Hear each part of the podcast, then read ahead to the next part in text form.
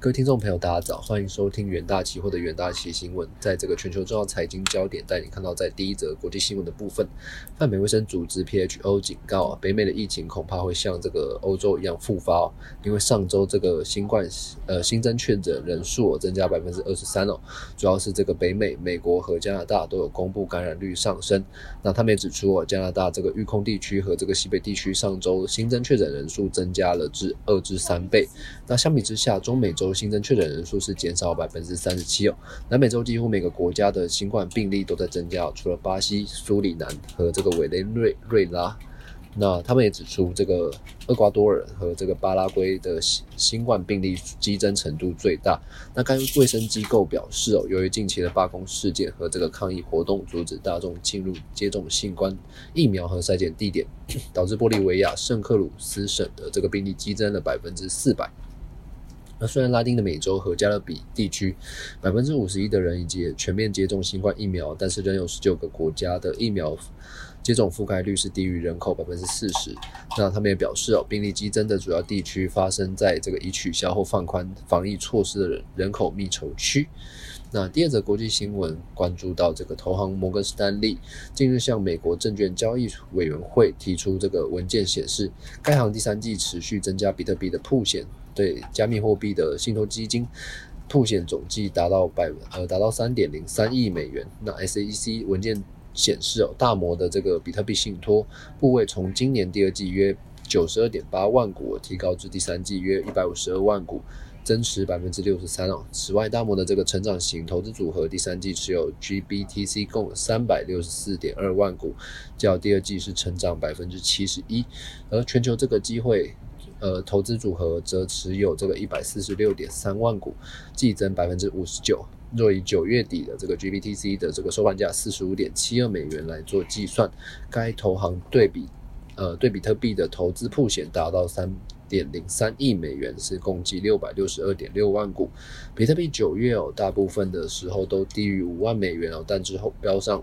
六点九万美元的历史新高。近期则回落至约五点八万美元。那大摩除了这三档基金以外哦，呃，根据这个报道，旗下欧洲商的这个商机。基金自今年四月以来，也持续增加 GBTC 的这个部位。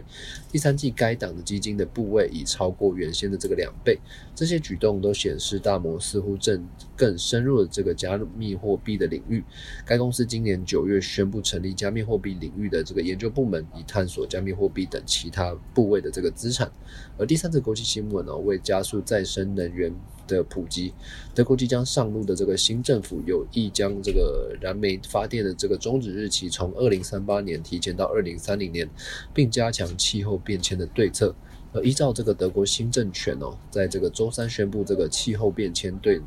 对策相关同意事项。那燃煤发电废止日期哦，从原本的这个二零三八年推前到这个理想目标的二零三零年。此外哦，再生能源的占比目标也拉高到二零三零年达百分之八十哦，而言而先前目标为二零三零年是要达到百分之六十五。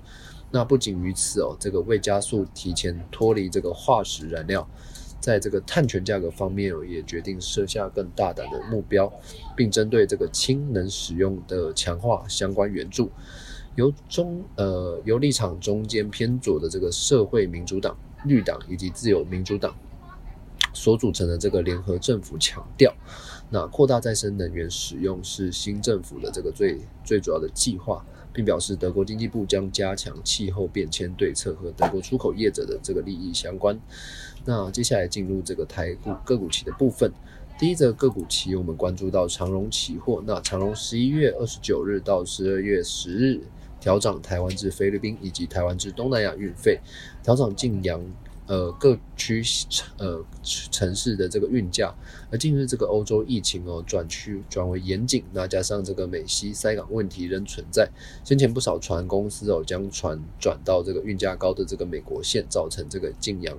晋阳线的这个缺货缺船。那目前这个货柜航运指数处于这个水平区间，加上晋阳线的这个 Q 四旺季来袭哦，预估货柜。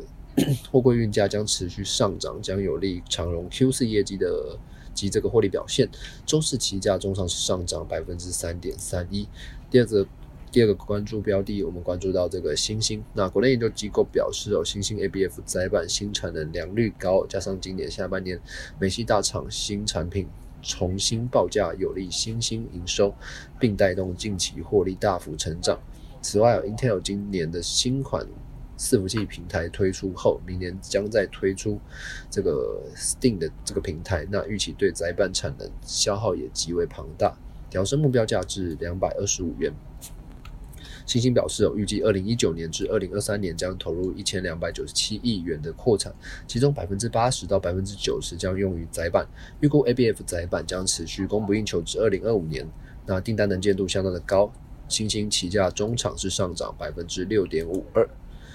那第第三个关注标的，我们关注到这个远东新哦，远东集团的这个化纤纺织。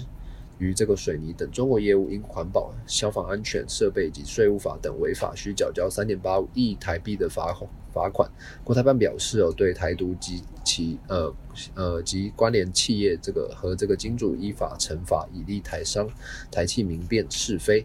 那远东新起价周四是中场下跌百分之一点二二，空方压力明显增强。那在这个台指期的部分哦，台指期周四是延续高档震荡，并面临十日均线的攻防战。